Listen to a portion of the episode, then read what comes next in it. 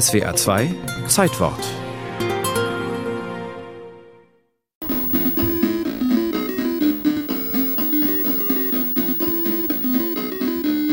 Natürlich konnte man mit dem Commodore 64 auch Texte verarbeiten und Büroaufgaben erledigen.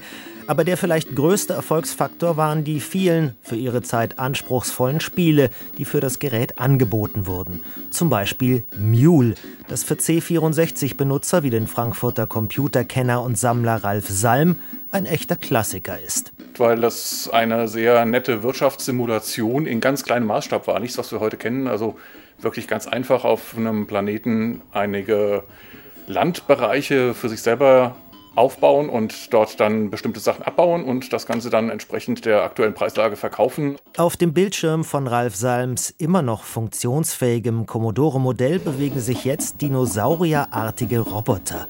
Die Auflösung ist gelinde gesagt sehr grob.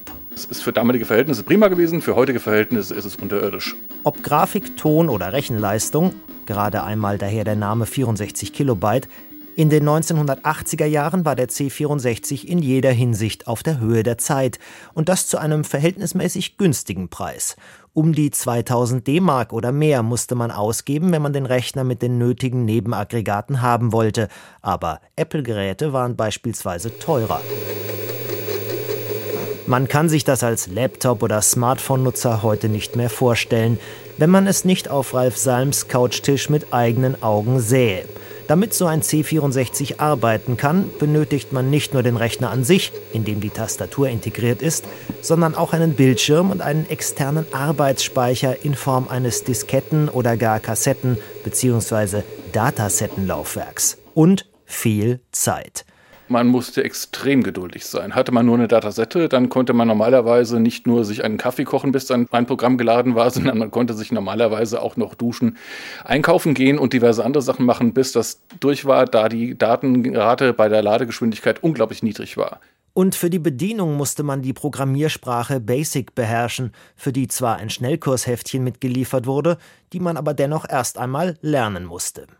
Da das aber auch bei anderen Computern so war, konnte es den Erfolg des C64 nicht behindern, zumal der nicht nur in Preis, Technik und breitem Spieleangebot begründet war. Es war irgendwie eine sehr angenehme Maschine, die auch einen ja, gewissen Freundlichkeitsfaktor ausgestrahlt hat, was natürlich auch durchs Marketing sicherlich unterstützt worden ist.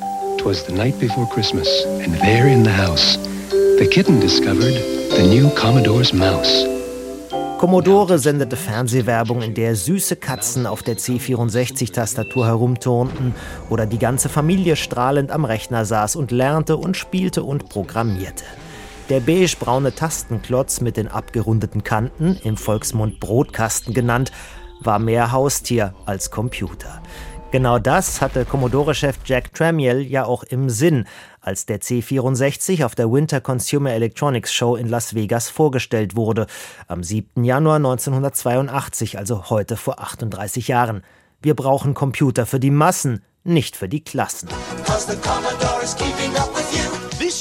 Die Idee verfing.